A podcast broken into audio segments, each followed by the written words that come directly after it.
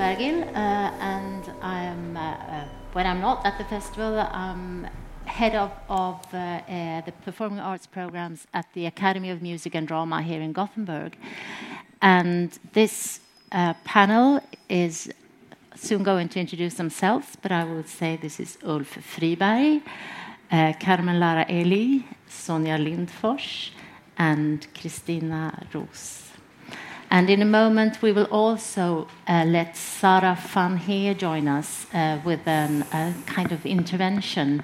But first of all, uh, would you like to say a, few words about yourselves connected to the theme that we are going to explore today? My name is Ulf Friberg, and um, I work at Luleå Tekniska Universitet, the Theatre Academy there. Uh, I, uh, I'm an actor from the beginning, and I have a PhD from Gothenburg here, and I'm educated in Malmö. I'm, I'm the most part of my um, professional acting life. I've been uh, working in Stockholm. Um, I research now. My interest right now is uh, in uh, it's about individualism and collectivity in the education process. So I think and write something about that. I um, stop there. Thank you. Uh, my name is Karmenlara Ely. Thank you for today and be able to be here with everyone. I'm coming from uh, Fredrikstad in Norway, from the Academy for Scenekunst, or Norwegian Theatre Academy, Østfold University College. I'm the artistic director for the acting and performance program there, uh, BA, MA, and then we have PhD and research projects as well. Uh, and uh, for those of you who don't know about the Academy, it's um, English based, uh, English language education. So we have students from all over the world who come to develop practices in what we could call the expanded field of the arts uh, with a special focus on performance uh, and scenography. And these students uh, are coming from all around the world with many different uh, experiences, geographies, uh, ages, genders, sexualities, worldviews and are coming to the academy to find their own practice in working in collaborative art forms and uh, make their own work in the independent uh, scene, we could say both in Norway and beyond. And uh, my own background is, as you can probably hear, I'm from the US. Uh, I was educated in, uh, in New York. I have a background as a performer myself uh, in performance art and dance, uh, and as in costume as well. And I've worked a bit not only uh, in New York but also in the Caribbean, uh, both with um, uh, Spider Woman Theater, who's the oldest living indigenous and feminist theater company in the world, and still going uh, who've been a big influence on, on my experience uh, as an educator and as a theater maker. I worked as a scenographer primarily for Spider Woman Theater, and also um, collaborating with elders in the Trinidad Carnival as a costumer and a dancer, um, exploring the uh, researching the manifestations of indigenous images and the fantasy of indigeneity in the carnival in Trinidad. Uh, and just to bring a few, not to speak too long, but I think to situate myself here today, um, as an educator, I'm really happy to be a part of this conversation. I think it's important that we who are leading institutions take responsibility and name what we're accountable for uh, in what kind of spaces we aim to create. And there are some values that I think need to be reaffirmed and one of those main values is hospitality. And not only in the traditional sense of cooking and eating together and inviting each other into our space, but also hosting the work. And that means hosting the unfamiliar in the other, in the work, uh, the, hosting the unknown, hosting the invisible. And to be hosts means also that we're holding a space that we may not actually have much to say about, but that we have responsibility to preserve uh, and maybe intervene in, maybe destroy, maybe question. These things might come up. Uh, and I would also add that some of the values that the education aims for, not only from me as a leader, but from all of us as a faculty, are listening uh, and also radicality across disciplines, breaking the, the disciplines, and a, a, a critical perspective on the art field as a careerist space. And we can maybe get back to that later. Thank you. Thank you. And Sonya. Hello, uh, I'm Sonya Lindfors from Finland, Helsinki. I'm a choreographer and artistic director uh, of a platform called Urbanapa.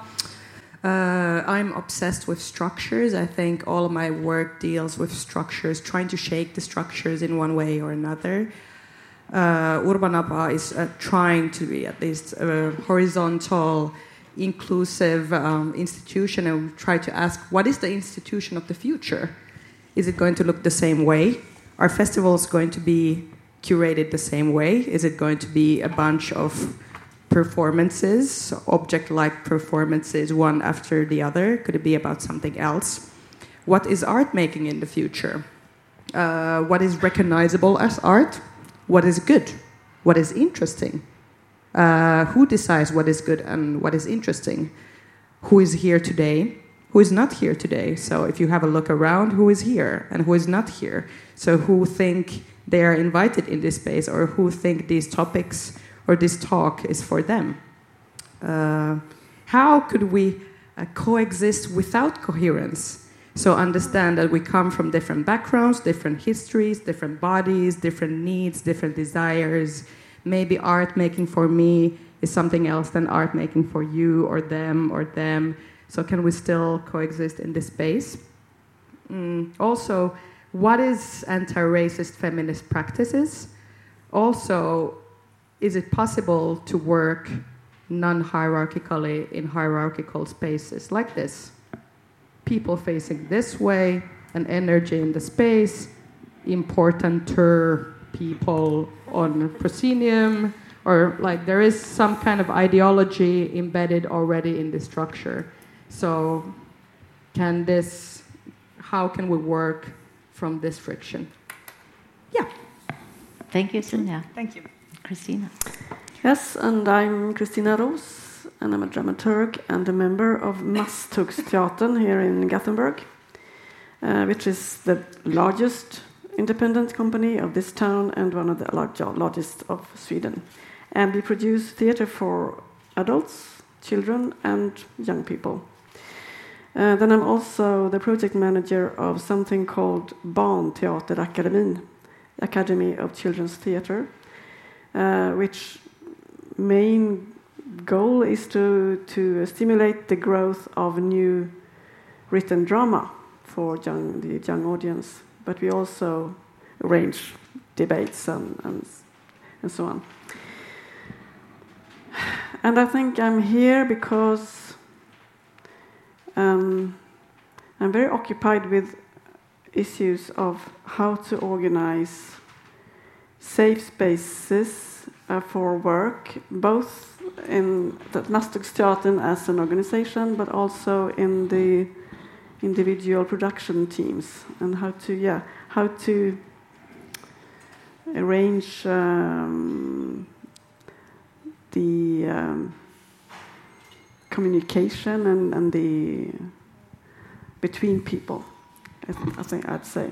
But also, what is which is our audience? Who am I addressing? Um, is it my equal or is it someone else? And how can we find um, strategies to find to meet new audiences? Uh, then I'm also interested in as um, the, the possibilities of working collectively and non-hierarchically, but without losing the professionality of the playwright, the the right, the, the actor, the director, and so on. So, well, I think that will be enough. Wow, thank you. Many perspectives to, to go on exploring together. Uh, but before we do that, uh, we have this introduction by Sarah Vanhee, who is a Belgian performer. Um, we asked her, we invited her to this panel, and she couldn't make it to Gothenburg today, but she will be here in October. And uh, Johan Forsman from Skogen will say a few words about that conference in October later on. And uh, she says hello to everybody, and, and, and, she would like to know what we have been talking about. And, and uh, hopefully, you will see her live in, in October. So, uh, yes, this is a, a approximately eight minute long uh, extract from an essay she wrote for um, a conference in Belgium in uh, 2017 called The Fantastic Institutions. I desire a feminization, coloring, and queering of the art institutions. I desire art institutions that practice alternative politics instead of presenting art programs about alternative politics. Second, I desire art institutions that take care of the people who work there, care of everyone who is there, care of everyone involved with the institution. And third, I desire more art in the sense of that art is at the heart, art is at the heart of the place, but also at the heart of the budget in non violent art institutions. I'm pointing towards the open and hidden uh, power relations uh, at stake in, in the art institutions uh, currently. So we could go deeper into this point. I could elaborate on this, but maybe I will do that later when I'm coming to Gothenburg in uh, October. Or you can will probably elaborate it in your conference and would be curious to hear about your reality. And then I move on to the fa- phantasmagorical side of the story, mainly a rough image, like a dream. Movements or organizations don't please politicians. Buildings do. Our art institutions today mirror the dominant powers. All this uprightness, all this straightness, all this visibility, all this representation, all this pride, all these facades. When I think of all the exhausted, uninspired, stressed, fearful, demotivated, sleepwalking people, when I think of all the divided, badly informed people with or without job, with or without papers, I can imagine they don't feel any need or cannot bring up the courage to walk up fancy stairs to find enlightenment in the temples of art. Maybe it would be nicer for them and for us if we could just fall down, give in to gravity, tumble or stumble or jump or slowly sink into a hole in the ground. This hole can be any size, large or small, to put your head in so you don't have to see for a while, to sink your ass in so you stay steady for a while, a hiding place, hiding things or animals or people, a protective shelter, a sanctuary, a fireplace, a cave, a trench, a place to shoot from, a void to rest in. Holes can be there spontaneously or planned long in advance, dug by one person with a shovel or an entire construction team. There can be very specific holes, like a girls only hole, a hole for people who want to do, a hole for people who only want to lie down a hole for listening, a hole for laughing, a hole for dancing, a hole for healing, a hole for painting, a hole for fighting, a groove for rapping, a crater for objects, or maybe only one object, a furrow for stories, a vacuum for nothing, a nook like a tomb, a chamber that lifts unheard stories, unheard voices. I once visited such a hall already at Theater Doc in Moscow. In a cellar squeezed together with many other people, we were engaging with a very sober play, sharing the daily life reality of living under repression. Unfortunately, this hall has been closed now, and the two directors of Theater Doc have been killed by the regime. A hollow without people, an abyss with only smoke, a fissure for madness, a crack for failure, a pit for everything that is there already, and we don't need anything anymore. A cavern for how to get the billions from the 1%, a ditch for looking back, many chinks for the unnamed unknown. Of course, there can be cross holes. You don't have to be seduced to get into a hole. You just fall in there. Or maybe you're being gently pushed in there. It's clear that there is no place in those holes for the artist or the curator as individual stars. Anyway, no individual star artist or curator would like to hang out in a hole. There are no prizes to win there, no prestige, no decorum.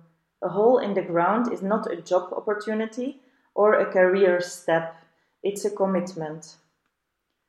There are parties, there is celebration, a hole for what we lost, a hole for the forgotten. In the holes, the new does not exist. Holes are run collectively. When you enter the hole, no matter who you are, you are first an apprentice. You learn from everyone present in the hole builders, cleaners, communicators, thinkers, spectators, dancers, writers, translators, etc. Of course, everyone has more than one role. You observe and you help till you understand the politics of the space, then you can participate. For some holes, you need a long apprenticeship. Some holes you will get in 10 seconds. A hole does not always have to be open, it can be 24 7, but maybe some holes only open once a year. When obsolete, a hole can be covered or filled and it can also be reopened. One can be a hole hopper or a long term resident. The holes go more or less deep into the ground. There is the potential to get in contact with other holes through underground corridors like moles. There is no gallery map, however. Moles don't see much. Our skills of reception and listening will be strongly developed in the holes. Since we are in the ground, we will be closer to the dead. We will be close to the past and to our collective memory. The holes in the ground are also holes in time. If those holes now sound like a sort of subversive escapism, disconnected from reality, we can maybe think back of the insurance employee I mentioned in the beginning, the one who described corporations as fake and art as the real world. So this was 2016 and or 2017 actually I think now. Um, yeah, I think I would still subscribe to it. I would be curious to hear your thoughts. It's a little bit uh, unfair that I'm speaking to you and you cannot speak to me. So if you have any remarks, questions, comments, uh, please you can maybe uh, transfer them to uh, Camila and she will send it to me. And um, uh, Katarina, I mean, sorry. Uh, so thank you very much for listening, and I wish you a great conversation. I hope to hear something about it. Bye bye. uh, I forgot to say that Sarah Vanhee has uh, been uh, guesting this festival several times, I think twice already. Um, right. Do you have? We have all read this in advance. Uh, so, what ha what have you been thinking now when you heard it again or when you read it? Any spontaneous reactions? My first uh, reaction is that it really invites me to read it in uh, different levels, both um, metaphorically, uh, almost physically with my body, uh, and very concretely somehow. And uh, it makes me, it, these different levels make me think different things. so I really enjoy reading it physically with my body. I feel my body sinking into these holes. Uh, and I also sort of enjoy, I appreciate the intentions that to uh, sort of visit different parts of the reality I'm walking in. But then when I think of it more concretely, there comes questions like who is the audience that will come and visit these holes? If I like the little theater in Moscow, um, I think maybe it's only us that come to that hall. So it's like, who do I want to communicate with? yeah, well, that's my first, my first reflections. Oh, we're going. no, yes. it's up to you. It's okay. um, we were a little bit talking about this already, but like the the kind of term sleepwalking and this being exhausted, being so exhausted that you feel the need to fall into a hole. And at least in Finland, I really see this around me that both people working in the institutions, also people working in the freelancer scene, also students, also everybody just being exhausted. Um, also, this that the institutions mirror uh, the power structures. Uh, so exactly coming back, coming back to this, like what, what are the institutions made for? So what kind of working methods, what kind of power structures are embedded there? So, so then I had from from kind of this text, I had kind of the image of exactly like sleepwalking, like being this exhausting, trying to get all these, even these stairs, just up. Like how much work do you have to like very concretely do?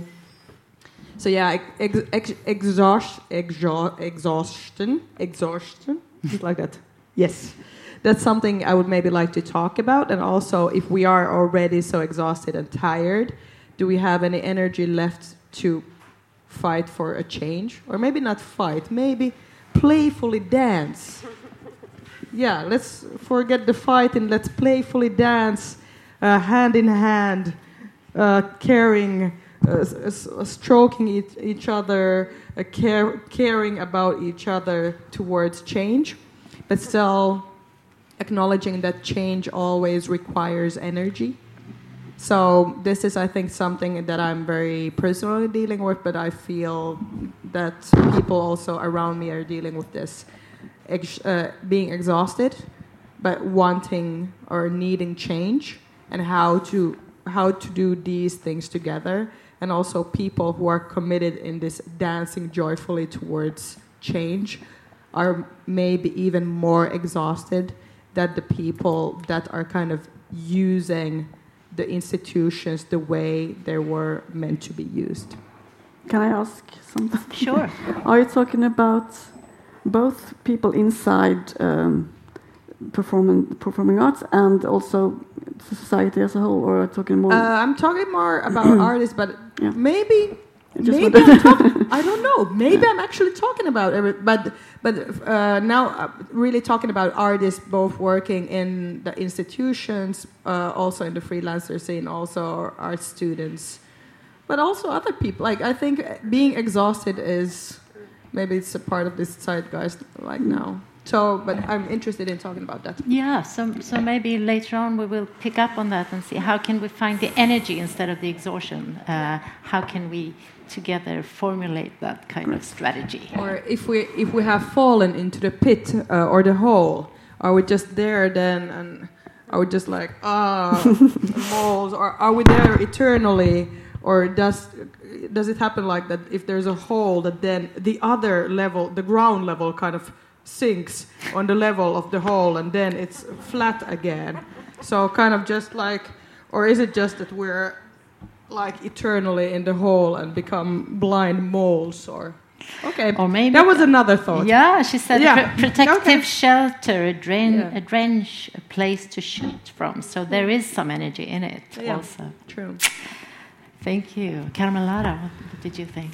Thank, yeah, thank you also, Sada, for this text because uh, it, for me it was an uncanny uh, parallel to things that I've been concerned with in terms of the both the spectral in the movement that we're in right now, the haunted, and also um, the the fact that our institutions are really built upon bodies, that they are uh, built upon graves, and this is the case around the world, and this is how the colonized uh, works, right? Sites of power are usually built upon the labor and the, the haunted uh, of those whose voices have been silenced. And the way that I um, respond to this in my own uh, practice as an educator and as a leader of an education is to really bring consciousness of our mortality and our interdependency into the teaching.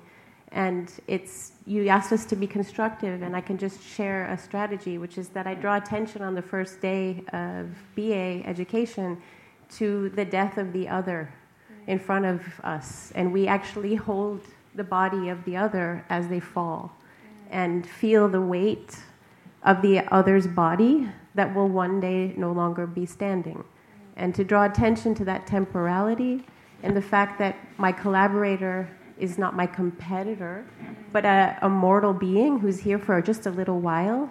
And actually, like everything we're doing is rehearsal for that, for the grave somehow. And, and what I love about her text is that it, it draws attention to the grave as a funny thing, as you noted, but also it, it calls for us to withdraw uh, a lot of what we make and listen to what's already there. And that withdraw is also, I would say, in terms of what we think is a, a technique, what we think is a career, what we think is a field, and begin to actually listen to something more abysmal, more spectral, uh, and much harder to articulate in the body of the other. And this caring kind of goes a little bit uh, into maybe a, a metaphysics, which is difficult to address um, without actually getting on the floor.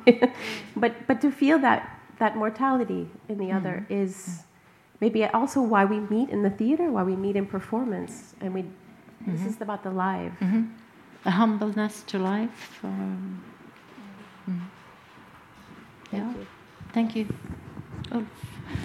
Yes. Um, a few years ago, I wrote a dissertation named uh, The Capitalistic Actor. Uh, and I, um, stressed the idea that uh, the modern actor have to adapt the capitalistic, uh, capitalistic agenda to um, form our um, uh, careers, to get a job, to um, to be short-sighted, to do what are demanded of you um, when it is demanded, and all this are very very tiring. And you, I think the whole is a very good place to be. I sat a few years in the board for uh, Konstnärsnämnden uh, and um, read applications for um, a- a- actors sending applications for seeking money. And uh, very ma- many of the um, applications was just about how tired they were, and that, uh, they needed time. And um, yeah, it's true. People don't have time for their art. And that's a catastrophe, I think. Yeah, so that's a, a concrete thing to talk about. The process, also time-wise. Uh, yeah. Yeah, when I um, educate, I um, I sort of use three headlines for the uh, students: be in time, have fun, do wrong. And um, in society, uh, in a whole, uh, it's in a hole. uh, uh, th- there is poor uh, place for uh, doing wrong and have fun. Ha, making mistakes, yeah.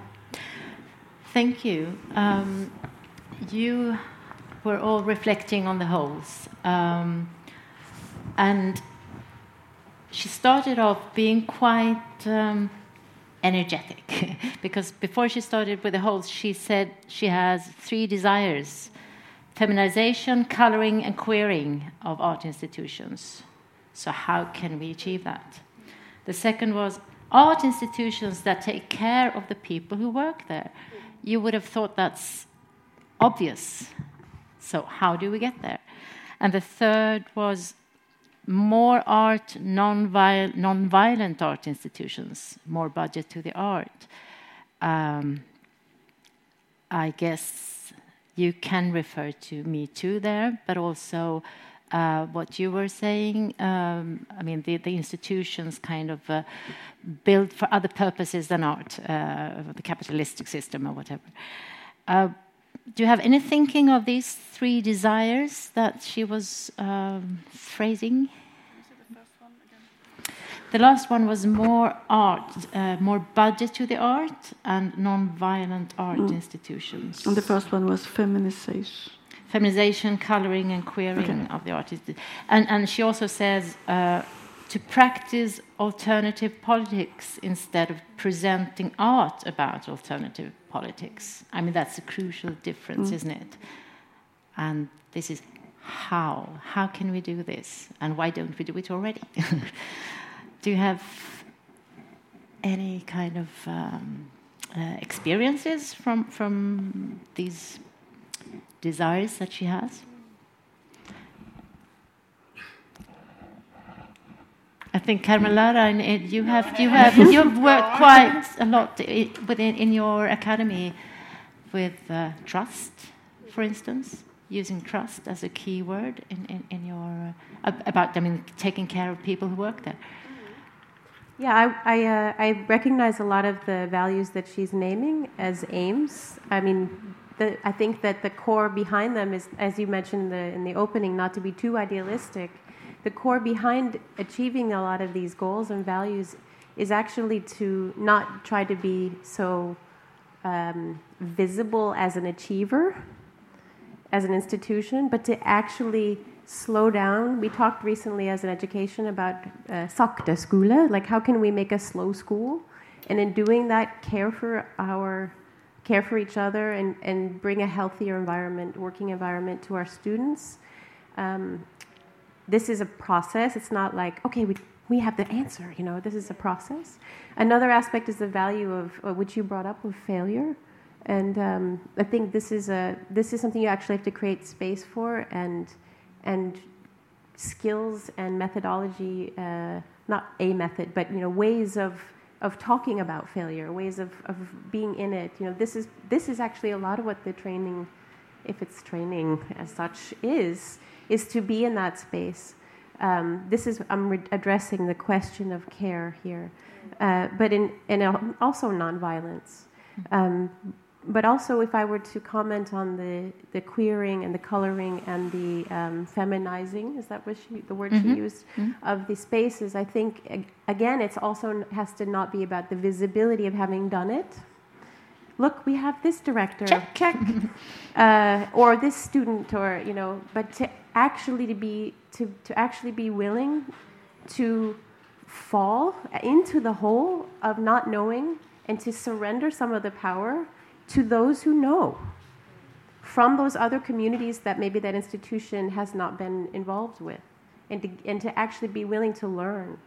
And, uh, and this, is, this also relates to giving up cultural appropriation as a, as a kind of avant garde uh, strategy, um, which is partly the part of the, the problem. But, but in order to actually say, we don't know how to do this, there are a lot of communities with a lot of people, queer people, people of color, people from, from the margins who know how to curate, how to make work, how to create festivals, how to work in different methods and structures in buildings like this, invite them in to help do the work, to do the planning, to share the resources. Start there. So it's like passing the mic, giving up the space, and being willing to say, I don't know, I need help. And, and that's the failure thing, again, mm. being able to fail in something mm. and get help.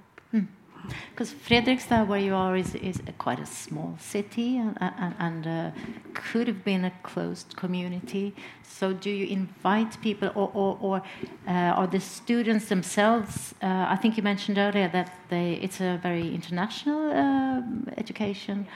Uh, is that a way of coming around this narrowness? I mean, uh, inviting people from all over the world to get together, or is kind of a paradox it's it's a super privilege because it's a it's a, a bubble where we can have this utopian experience of inviting a space for students from around the world where with the values that we believe in to to to, to invite people in from a lot of backgrounds not highly professionalized in a field already but people who have questions about the arts maybe don't know how to do it. We invite them in you know to to teach and also to be students. And and uh, it's so on the one hand, the the community that comes through the artists and the students that are there from around the world bring a lot of questions and diversity and and window to an outside world. But the possibility for that is the bubble, which is this thing we have to kind of both defend and protect and argue for and keep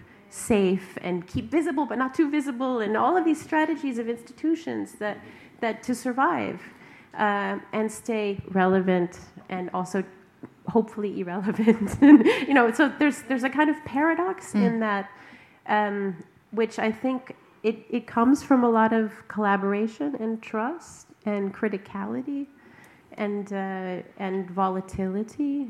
and emotional landscapes of collision amongst students and mm. staff mm. because we're not politely tiptoeing around agreement but we're trying to, to work in this, uh, this, this sort of uh, crossroads in a way, yeah. Method, methodologically and culturally. Yeah. I think Ulf and I share the experiences of, of uh, students fighting or desperately wanting to be, be employable, uh, to get the right skills, to get the right networks, the right contacts, to uh, every now and again have have a, a show to to show to the field. Isn't that the same with you, with your students that they want to be employed? That that that, that the training aims at employability, if that ever is a word, I don't know. Part of the same paradox. Um, okay. That they, I mean, the school is built upon uh, the uh, idea that the students are learning to make their own work, and part of the education is how to apply for funding which assumes you're inside a state which has funding. You know, so there's a lot of privileges and assumptions that come with the possibility of such an education, which other countries don't have. So we acknowledge that, but uh, but within that we also um, do interdisciplinary and sort of work outside the arts. I would say, especially in the scenography program so that the students are out, going outside the art field in their practices to, and, and it's not only uh, how can I make it in that institution. I mean, this is a conversation we almost never have mm.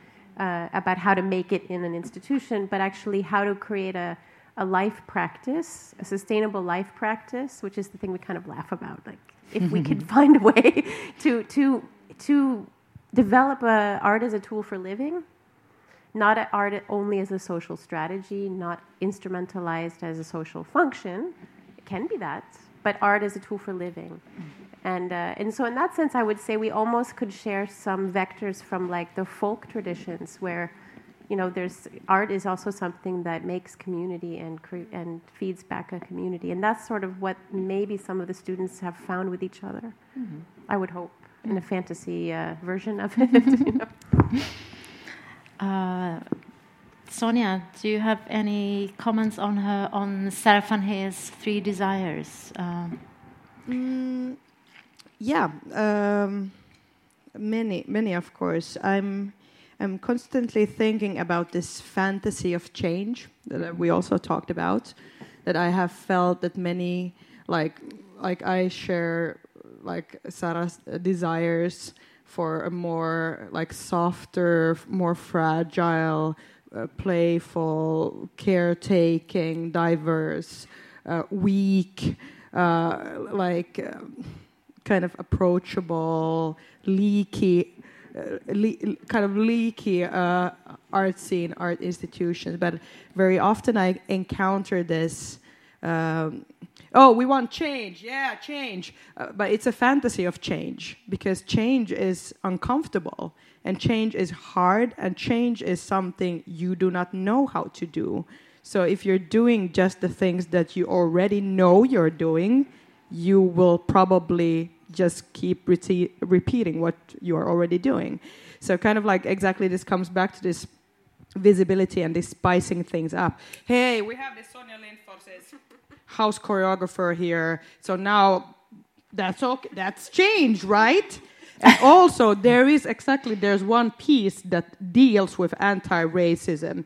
So that's oh, that's now done. And then when you try to kind of, or we, or I, or they, or somebody tries to ask the institution exactly like that that it, it is in the working stru- uh, like working structures and it is in like who is uh, who is invited and who is in the audience and if it is it where are we performing and how much does it cost or is there childcare available or for people who have children or um, like so, all these suddenly these big questions come up, and then it's like, hey, hey, hey, we already have Sonya Lindfors as a choreographer, so now we're okay. So let's not go any further. So kind of like this fanta- fantasy of change and how, um, kind of how how long how where are we willing to go with this change, and then what is enough of change.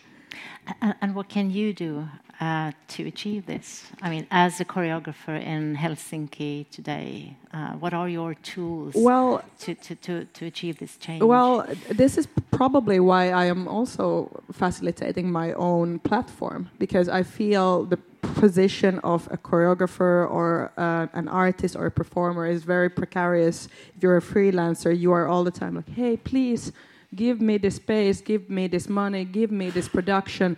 I can be a little bit political, but not too much, just the way you want it. So when I have our own, pl- uh, or we have our own platform, then we can really fail and be weak and try these different strategies. Like, okay, now there's something outside. Maybe let's call it a festival. Maybe this is a fe- is this a festival? What is a festival? What is art? Who is an artist? Are you an artist? Um, so then we can. But it's also very playful. But I really think I think uh, because maybe this comes back to the question of risk. That because we are very small, there is not a lot of money that I, I or we can waste if it it's mm-hmm. horrible shit. Right. And if it's mm-hmm. not, yeah, great success, but it's mm-hmm. shit and we fail, mm-hmm. uh, I'm not losing like half a 1000000 mm-hmm. euros. So then we can take risks and then we can experiment. So maybe this is the uh, question like when institutions that are built hierarchically and have this machinery and have to employ people and people have families and uh, there is like so where to, uh, where to facilitate this space of risk taking inside these hierarchical institutions mm. where you can ask these questions and uh, so maybe that's something mm. it's, uh, that is interesting, and mm. it could be a collaboration between uh, some people working in the freelancing. But also, I, I totally believe in this inviting. Mm. Invite us. Like if you're too scared, I can I can help you. I can hold your hand. Hey, let's go together. Stora teatern, and then somebody else. We can like. So how like. Hmm? And also that I understand that if you have been in the field for 30 years, 40 years, you are also exhausted. And maybe you don't have to take the same amount of risks as somebody who is a student. That it's also very normal that the older we get, the more we want, hey, hey, now there's enough change. enough change now. Let's calm down and small baby steps. so maybe because I always, I'm all the time like trying to also scrutinize myself that am I hmm. already like, hmm. hey, I'm also a little bit comfortable now. I'm here in Stora Teatern already talking in this panel. So maybe I'm already becoming a little bit established and comfortable. So how to then hold somebody's hand or facilitate a space or maybe that we all move, get up our asses, move our chairs, and then we would invite somebody like to talk with us hmm. on this hmm. Or on make this a panel. playful dance or whatever. or make a playful Yeah, dance. yeah, yeah. Exactly. But how to facilitate change and where is the risk? Yeah. Are maybe risk, yeah. questions. Yeah. And maybe um, Ulf and, and Christina, you are in, in opposite chairs, uh, also by experience, because when you when you no, but when you wrote your thesis, it was on a huge, complex institution in Stockholm, uh, with loads and loads and loads of money, and you work within a very flat organization with members, not employed um, artistic director or director, and so on. Uh, so, Ulf, if you had that space and if you had that money, how would you have worked How would I work? with Stockholm Stadsteater? if you if you'd had that, so so so if you if you envision yourself being one of I, few I- people I who have the should power, rem- rename it to the House of Failure. The house of, of, of failure. But Yeah. no, no, no. The but I mean, you have the money, you have an assignment Yeah, just to, to, to, to make art. What would you do? The House of Mistakes. Here Okay. we do mistakes. Okay. Successful or bad. But this is what we do mistakes. Um, uh, then I would, would get fired, probably. Um, but um, the, most important thing is, is, of course, trust, as you uh, talked about. Um, and um, um, make an effort to uh, uh, uh, to form a place where people don't have to be scared. Or the, uh, how to, how to create a room where people don't have to. How they they can do wrong. That's that's the fundamental thing of theater. I think of art. Uh, Art is the fundamental thing of life.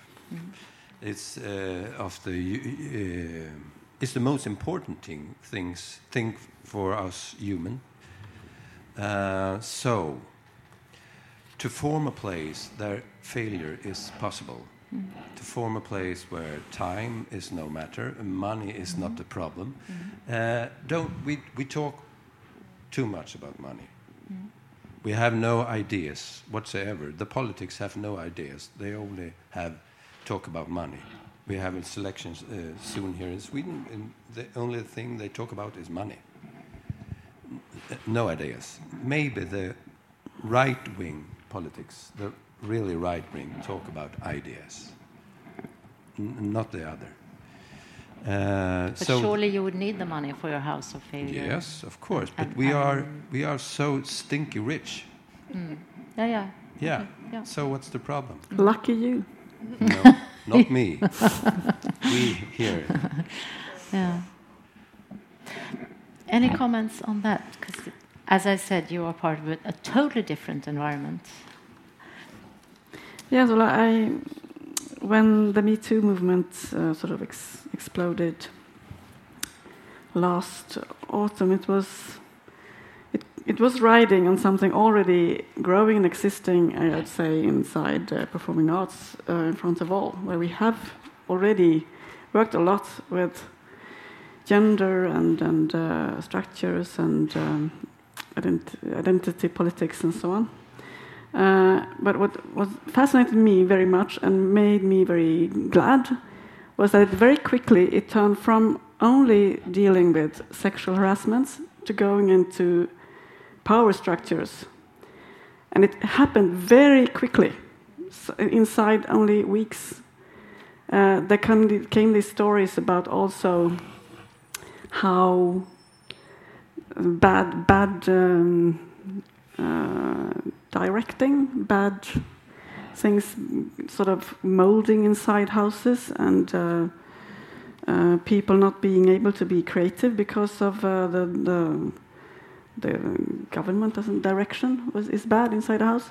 Uh, and also very quickly, I think, to my uh, experience, uh, both institutions that I know of and also free organizations like Masthuggsteaterns and, and, other companies they're very apt to really sit down and talk about how can we be better uh, not to molest each other not to uh, oppress each other. And i'm i really i really find this uh, genuine wish to be better also when you are a bit old i would say. Um, and i think i think we also feel that we have to if we don't, we will not be able to tell the stories that will be relevant for the audience, and that's our that's why we are here. So it's without growing, without changing, we will die, uh, and that's not in, in, the sense that Sarah was talking about the death as a, a, sort of sort of existential um, power or something. Um, so well, and I said before we set we went up here, I said it's actually it's rather easy. you just have to talk to each other and make agree agreements. And we, um, Barnteaterakademin arranged uh, a workshop at Bibö uh, in May with Blaue Frau from uh, Helsinki. And uh, it was about how to create safe spaces uh, for performing arts, making performing arts. And it was really so encouraging because we were like divided into small groups and with people we never had met before. And we were told to uh, sort of make lists of what do I need to feel comfortable, safe space? What do I need to be creative? And everyone made these lists. And then we made an agreement of okay, we do like this in our group. We sort of played we use that we would make a production together. Mm.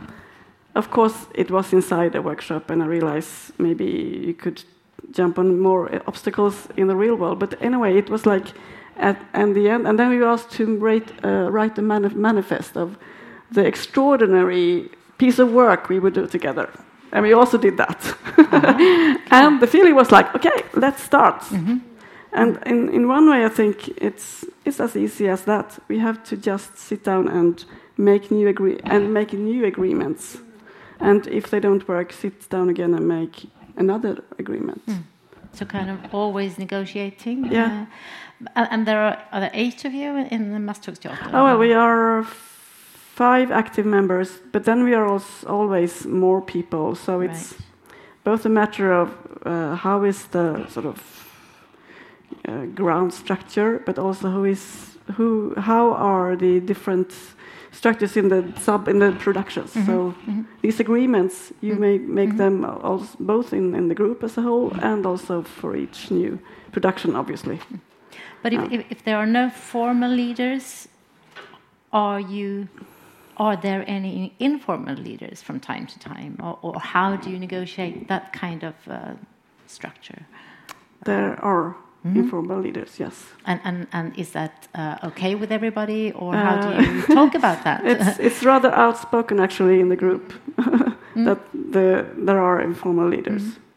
uh, and that we keep saying, yes, we have. We say we are a flat organization without a boss, but we have an, an informal leader. Okay. okay. but we never really address it and change it. right. no. Right. So but we talk about it. Yes, but we, but we, we really try to to care about the time for our uh, processes to where we develop our ideas and so on. Mm. But it's it's it's it's a matter of time.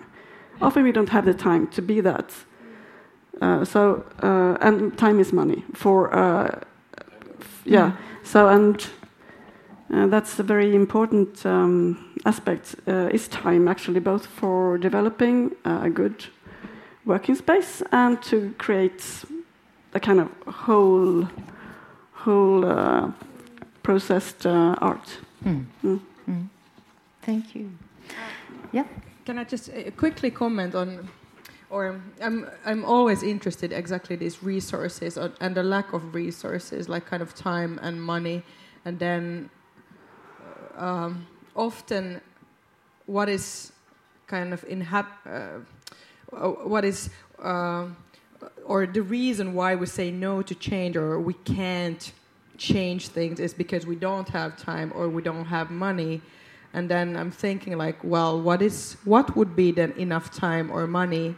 Or is there ever an enough time or money? And also if art or if we think that art can be anything like uh, how much money do we need or how much time do we need to make that anything if it if it really can be anything? Mm. Or does it come back does it come back to the kind of notion or the root that institutions uh, mirror our power structures so we actually already have very set thoughts about what is art uh, what is an institution uh, and therefore we need certain amount of time and money to make this or create this or do this or change this so Mm. kind of Yeah.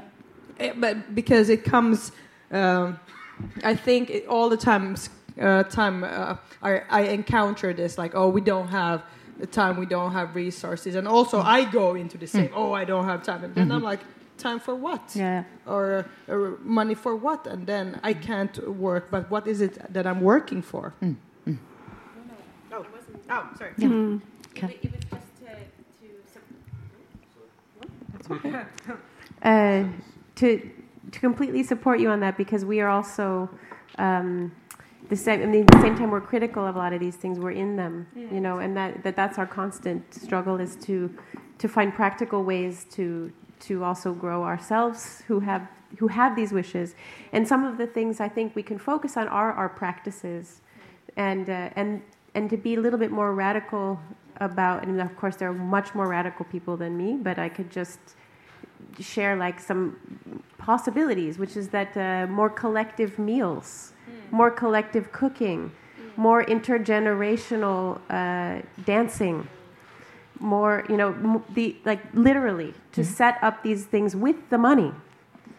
So and and what is a collective meal and defining that as an artistic practice and I mean these are things we've we've tried a little bit in the academy. Many different people from different perspectives. People you guys know in the art field do this. But I think the, the institutions can begin to think not only about production, but about practice. What is practice? And how does an institution practice itself in its budget, in its world, in its universe? And, uh, and what kind of practices does it give time for? Production is, produ- is, is maybe only one of many that need critical attention. And that includes the staff, that includes the technical um, which is often an invisible labor force, which is a crucial one, full of skills, uh, full of, of um, oral history and knowledge. You know, there's so there's so much there. I think Do you do that? Do you have uh, uh, collective meals? Do you cook together? We do. Yeah. we do, and we do it in different constellations. Um, and believe me, I'm not sort of trying to imply that we figured it all out. we really haven't. We're lacking in a lot of discourses, and we're we're growing. But uh, but the reason that we can that I can comment like I do is because a lot of the artists from the field who we get to meet uh, share these brilliant possibilities with us, and and I would only just want that those possibilities to be also within the bigger institutions who can do them in bigger bigger versions. You know, yeah. Yeah, yeah, yeah. I, I uh, we talked uh, earlier about uh, uh, on these uh, shiny houses, the big theater houses. Uh, another uh, input in that discussion is uh, how we um, how we picture organization in our minds. Uh, when when we picture an organization, you always have the leadership in the, uh, in the block uh, in the top, and then you have all, all, uh, departments, and then you have uh, if it's a school students or or uh, uh, or whatever. Um, but uh, the most important things in a school is, of course, the teachers, isn't it? No. It's the students. Yes. Yes. So, uh, if we uh, rethink these models, maybe we can rethink how we react in the organizations. Mm. Yeah. So, uh, um, uh, make an effort to rethink Yeah. the So then, inner model. uh, so then it would be the audience, I'd say, that is Yeah. th- the most important for Yeah. a theatre company. Yeah. Let, let's uh, draw a sketch of the audience and then all the way down to the uh, directors. That's, that's interesting. The, the leadership in an organization is uh, a service Yeah. uh, for, for the main Yeah. yeah. purpose of the organization, of course. So it should be turned upside the down. other way around. I would like to Upside talk about the, the because you're talking about um, uh, turning sketches upside down. What about the venues, the spaces? Uh, I know Sonya that you once said, or maybe many times said, that I don't want to work in black boxes anymore. I don't feel creative in black boxes. What uh, what does a good venue look like, or good venues look like for you as practitioners? Where do you feel creative, uh, trusted, uh, cared for in the physical space? Uh, Sonya, would you like to start? Uh, also, I'm not quite sure if I said that. Let's Uh, pretend you did. yeah, no, but but, but what I'm saying is that when I enter a black box, I'm or any stage, also like the stage here, I'm always dancing with certain ghosts. So I'm thinking about this freedom. Like if we're talking about creativity or freedom, where do I feel free? So as a black body entering a stage, I don't feel free because I think I'm in that historical narrative, I'm already othered. So then it comes back to these questions like who feels they have the right to enter a certain stage or who feels their body is neutral or their like their body belongs on that stage so then of, of course it comes back to these questions and i um, when you're saying uh, or talking about imagining i'm i'm I, I i'm currently working also with this dreaming practice. So i think that we need to dream inside uh, the current structures. So at the same time where to find spaces that are inclusive. At the same time how to make the spaces we already have more inclusive. So we cannot erase the history of the stage. We cannot erase the history of uh, uh, our white western art but can we make it a little bit more inclusive still? So imagining in that frame but also imagining the unknown. So maybe we do not know yet what the art what art will be in thousand years. Maybe we will not have anymore the concept of art. Maybe there will, it will be just life. Maybe uh, gardening will be art or but all like really just playing playing with these games like where to find again coming back to this where to find creativity and i i'm just uh, I think there's so much energy, uh, and of course, also because I'm working with the body, I think many of these spaces are also very violent for the body. You're so exposed, you're so kind of naked. There's the gaze of like the audience. There's all these expectations, the weight of uh, what is good, uh, what is interesting, all that. So, so where do I find freedom? Well, I also I did my university studies, but I also have a background like in this like hip hop culture and like this club dancing and like it comes back to this community and kind of sustainability and like not having the separation life and art. Mm-hmm. Like for example, in hip hop culture, it you don't have these boxes like or everything is a part of the culture the way you dress the way you talk the way you, you have a barbecue somebody raps somebody dances. You don't have a box like oh that was art. Oh actually that is not art. It's all life and you share that life. Sometimes it comes out with a text or a poem or a rap or a dance that you share it you give energy the energy is circular it goes and it comes back it's also about being in a liminal space with your ancestors, understanding that when I dance, my great great great grandmothers are dancing already in my DNA. So, again, coming back, where to find that space, how to deal with the historical weight, the historical violence, playfully, joyfully dance towards a change. Hmm. I don't know if there was any Yeah, answers. sure, sure. Just questions. I don't have any answers No. in general. I have just questions.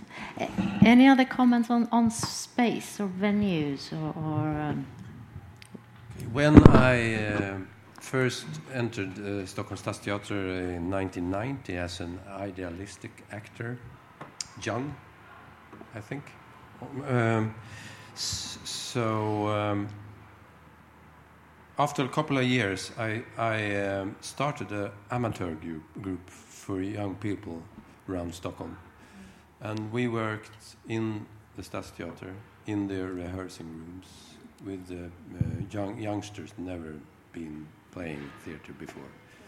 After two years, we have um had a, a performance on the stage of uh, uh, small stage of Stadsteatern. Um, that what that was one way to open up the spaces for something new. And it was a new audience coming to Mm. see this. Mhm. They're, they're Mhm. never been into town, really. Many of the audience, in- people in the audience. were they welcomed by the the ensemble as well, by, by the Mm, actors yeah. and, and, and yes, uh, yes, yeah, yeah. yeah, no tensions between No the- tensions, no tensions. Mm. So, but that was a long time. Yeah, yeah, But uh, that was one way to open up, uh, Absolutely. think different. Mm.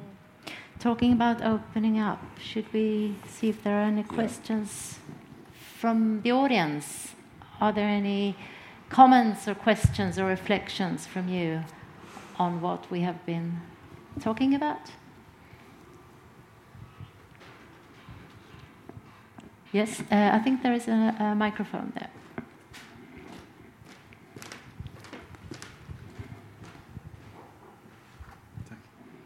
Hi. Um, I was wondering uh, if I can summarize what you were saying. Basically, more time and money would be great, but of course, there's other stuff that's been said as well. But this obviously is also a thing. It's always maybe something good. But as the politics are going now and reactionary populist movements, they get kind of you know, you know there's a election soon, so it's not unthinkable that actually time and money will disappear what does art or theater do then?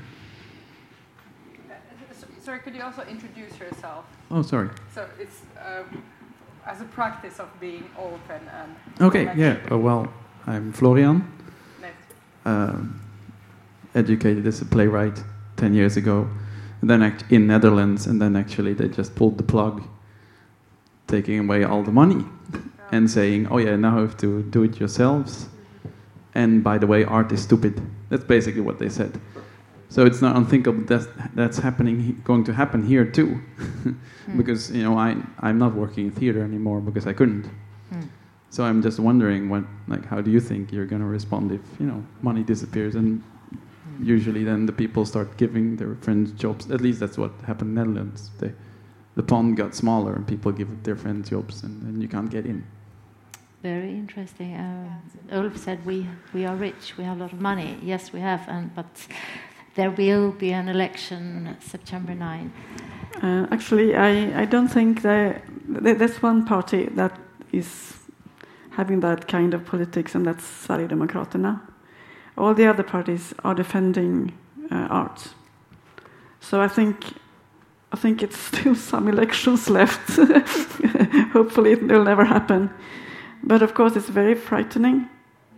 And of course, it might be that the other parties sort of to to to uh, set up a, a, government leaves the the culture thing to the Sweden Democrats, but I, I don't.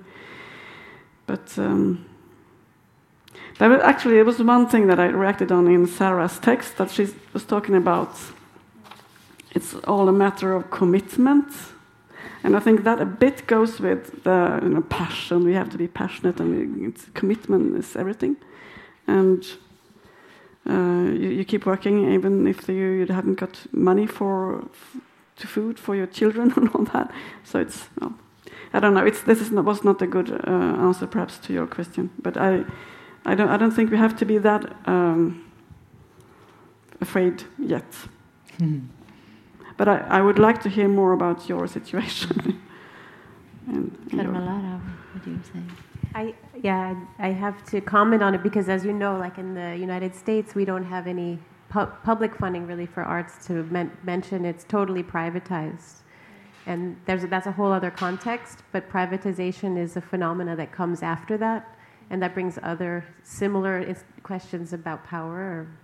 so, and I won't get into that, but I would say, be aware of of that possibility as you, as as it comes in and it sneaks in very friendly you know the private sector and its banks for example. And um, so that's a big dis- uh, discussion but but to address that concern uh, as an educator this is on my mind a lot because we are educating independent artists who already don't identify with institutions already come from homelands where when they go back you know they're going to have to get other kinds of jobs in addition to their art practice and um, so I understand partly our responsibility is is the, the life skills that are about being in a community, as I mentioned already, and art is a life practice.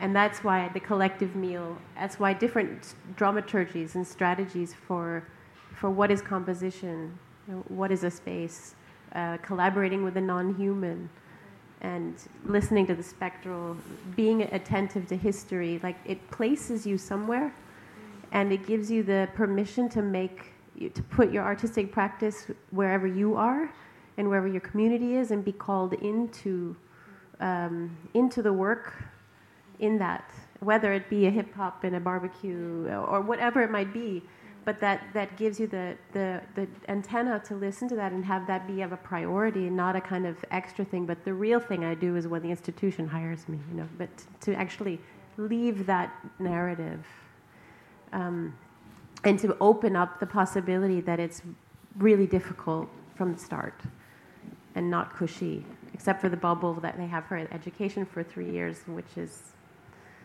you know, we have mm. to acknowledge that from day one also. Mm. That I would just say there have already been cuts or prioritizations within education. Um, Ten years ago, all uh, school children had arts in on the in the schedule. Uh, it was compulsory to have arts. It's not so anymore. So so that has it has already happened in a way that we have down prioritized arts. And, and, that means that, uh, for instance, within classical music, it, it's very, very hard to find classical musicians in, uh, who are, have been brought up in Sweden. Uh, in our university, they come from abroad, the skilled ones. So, in a way, that has not very much to do with money, but with the political attitudes towards what we're doing. Uh, and there was a. Um, uh, um, well, th they had a debate about this in, in, in uh, Swedish Riksdagen the other month, and uh, it was still turned down, that proposition. So that's pretty sad. And that, that's the fruits of sort of liberal yeah. politics. Yeah, yeah and, and, and maths counts, but uh, playing the violin doesn't count in, in the society in Sweden today, mm. kind of. Do we have more questions? Yes. Inger, who will be here tomorrow. Hello. Uh, Kirsten, sorry, Kirsten.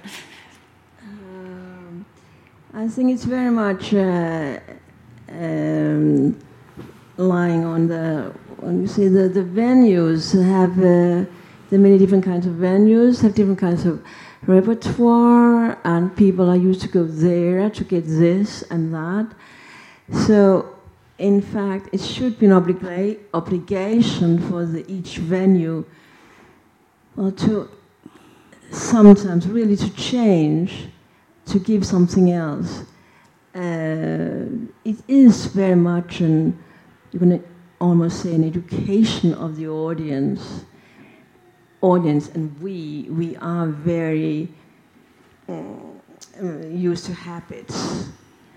Uh, so I think it's, it's, it's very much relying on, on the wish or the, um, the power of, the, of each venue to present something else, to go into another direction. But this is a hard one for knocking the doors, I think. What is the situation in Denmark? Oh, you it's work in. Denmark. Oh, it's very bad. It's very bad. Yeah, and there's not even in in Copenhagen. There's not even one stage for the so-called free groups. They're all occupied. It existed some years ago, then, but then it stopped. So the so-called free groups have to go all, to all kinds of strange venues, but not to, to, to theaters or. Uh, that is actually a very bad situation. If it's better here, I would like to come here. Has, has it gotten worse since the influence of your populist party of the on your politics? Uh, well, I don't, s- I don't really know if it has with the politics to do. No. I don't think so. Hmm. Yeah. Thank you for your input. Um, we have time for one more question before we kind of close. Uh, yes, uh, over here.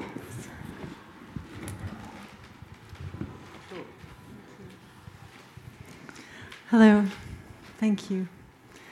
Um, I actually just want to admit something because I was uh, sitting here when you started suggesting things we should change, and I work in improvisation, and I wanted to grab a chair and come sit with you. And interesting enough, not because I had anything to say, but just to change the change the space. Um, and yeah, so here I come. Come on. Can you introduce yourself? No. No, no. Come on. so, is the uh, the level and also the way we we are uh, together in this room could have been differently? I'm just curious. Yeah, I just want to react right now to what this feels like. How does it feel? Yeah, actually. But I don't. It's interesting because all these tables are so high, so it's not as bad as as bad as it was where I was. um, I'll just introduce myself, and then you guys can. You guys, I hate that phrase. Sorry, I just fabulous people because we're not guys. There's a lot of women up here, or something other than men. Um, Catherine Carey. I'm a, uh, when I walked in, I didn't realize we were going to be talking about education as well. And I will not go into complaining because it's so easy to complain. But I've met some amazing people who are doing some thinking about creating new institutions. And um, in the recent past, especially Erin Manning in uh, out in where's that? The New World, Montreal. And I just wanted to say about change. I think change is constant. So maybe in this circular flow you're talking about, we just have to keep jumping on. And I've been living in France for the last uh, 20 years, and I lo- we love to complain about the French. And I was sitting there going, which country am I in? Because I just came from London. the, England, the British love to complain about the French. But they eat all the time together, you know? They're always tired. It's like their first response, like, ah, que je suis fatiguée. and there's a, I don't know if anybody saw this little cartoon, but there was like this bomb going off. It was going to kill the whole world. And there's every country is supposed to react. And there's this ship that has a French flag and this little guy with a beret and a baguette and goes, Go hit the button. And there's this little girl in a bikini, little French girl. She goes, oh, But I'm so tired. He's like, Well, take a nap and then go hit the button. so that's all I have to say. Thank you. um, right. Uh, no, please remain. Um, we should round off before uh, we invite Johan up to the to the floor to say something about the conference in, in uh, uh, October. But uh, do you have any desires? Let's start um, and finish with desires for the future that you want to formulate, other than the ones we we have talked about already. Uh, before we, um, you, you, sent us uh, a mail and you tipped us about perhaps reading um, the Ghent Manifest. It's this theater in, in Belgium, uh, in, in, Ghent, and there's a new government going there, and it's, I think, um, Milo Rau. I, I, really don't know these people. Anyway, they, they wrote this manifest with 10 points and a couple of them are really like I, really have to think about them a bit. Uh, for instance, that um, well, it's a matter of uh, that they, they don't really want playwrights, and I have to would like to discuss that. Anyway, the first point says it's not anymore a matter of um, acting the world, gestalta världen, perform the world. Mm.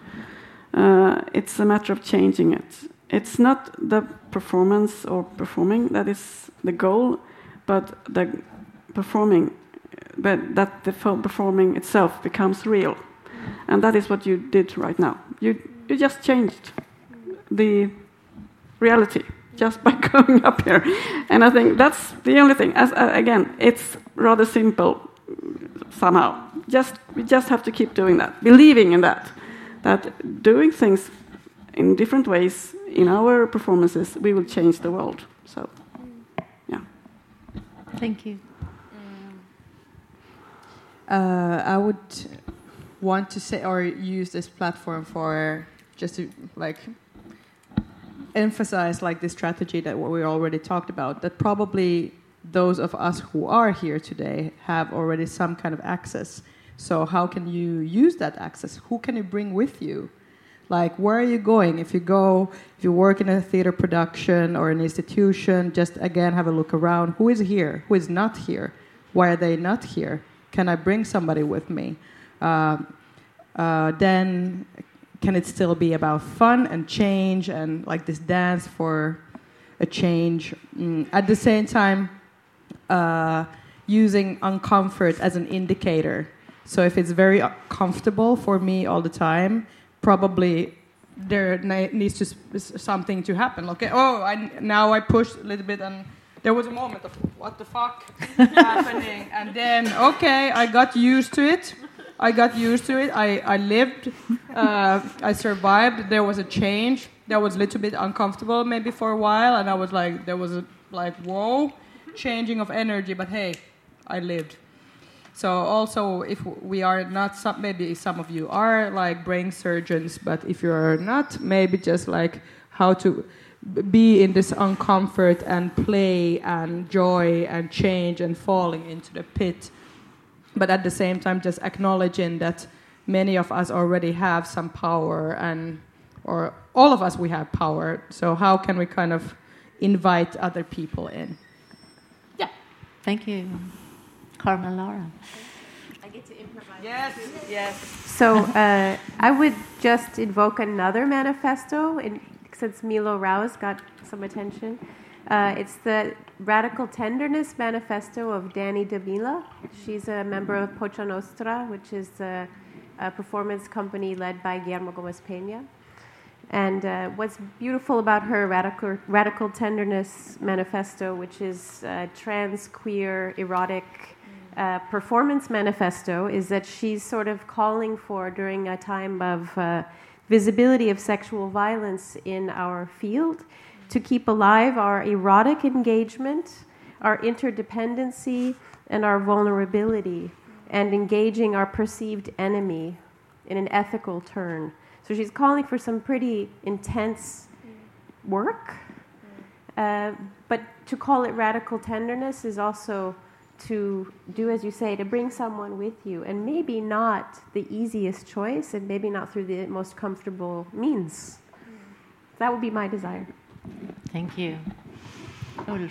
Yes, my desire for the future is to protest, to dare to protest, and I invite you all to protest.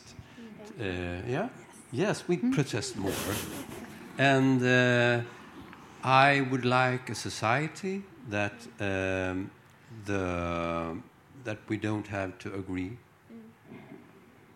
The uh, the discussions, the society full of discussions. There, it's it's a place for people who don't agree, and all that don't agree come to me. We don't, we and we can have it. dis- Now, now we are so afraid that, uh, that every man and woman in power uh, they put away people they that don't agree. But they should do the opposite. Take the enemy to you. Keep them close. Mm. Yes, that's my uh, desire. My desire to make the world a better place for my children. Yes. Thank you. Johan, would you like to uh, give us a few tempting words on, on that conference? Join the stage. Yes, come on. You can sit on my lap. Why don't you come and sit on my lap? You can sit there. Yeah. All right. Wait. Okay. So uh, my name is uh, Johan, as you said, Forsman. I um, and thank you ver- all very much for this talk and your thoughts. Um, super interesting. Um, I guess we're all tired, so I will try to keep this short. Um, um, I'm running a venue here in Gothenburg called Skogen. It means a forest if you are not Swedish speaker. And um, some, I think two or three years ago, I started to engage in an in a network called the Fantastic Institution. And one part of what this, what this network has been doing was this meeting where Sarah Vanhee first read this text that we heard today. Um, and this network actually also started a bit from the cut, cuts in around institutions in Europe. So the kind of need to reformulate and rethink how institutions work. That was kind of a, a starting point for this network. Um, but for me, also was something that kind of I think also was inspired from the meetings with this network was uh, transforming this place, this venue, uh, still somehow mainly occupied with making and showing performing performing arts, into a school. So we decided to say that okay, now it's a school, and we did this one year ago, and basically with the idea to acknowledge that we don't know how to do this, so we have to call ourselves students again. Um, there is a beautiful quote, I think, by Bojana Kunst, where she says uh, she calls. Uh, she, she, talk, she, she talks about the immune institutions that we are like constantly occupied with telling everyone else what is important, but we are kind of completely immune to under, like learn anything from what we say. So we decided to make ourselves into a school, and one of the study groups that has been part of this school was called Kan vi drömma om institutioner? So, are we able to dream about institutions? And this study group will now then um, be the host of the third Fantastic Institution conference that will happen at Stadsteatern and Skogen, 18th to 20th of October, so in two months approximately. Uh, it will start out with a very like intense day of input at Stadsteatern with keynotes around this theme. How do we organize? How, what kind of economies do we want to engage in? Uh, how do we relate? How do we create relations? How do we imagine the institutions of the future? And the two following days will be at Skogen, and they will mainly be about resting, discussing, I don't know, maybe also dancing, I think. We will have morning dancing, I think. So, but there will be no more inputs, just uh, like digesting days, two following days. So you can either just join for the input part at Stadsteatern on the 18th, or you can join the whole like um, sequence of things and rest with us. And um, yeah. Can we get information on the website? Yeah, uh, but at the moment website? this is completely secret. So Okay, that's why I'm it's- here. it's no, it's not. but we didn't manage to uh, post it online yet because there is obviously some bureaucracy at Stadsteatern that we are Uh-huh. working with. Uh, but I think in a week or so we will have everything out. Uh, it's also that yeah we have to get the people all that or the program together completely and everything. But ask me if you want to have more information and you can find information at Stadsteatern, their website, or at Skogen's website, of course. Yeah, thank you for uh, letting me talk a bit. Thank Yeah, you. Thank you. Thank you for all your valuable inputs into this discussion, and thank you all for coming.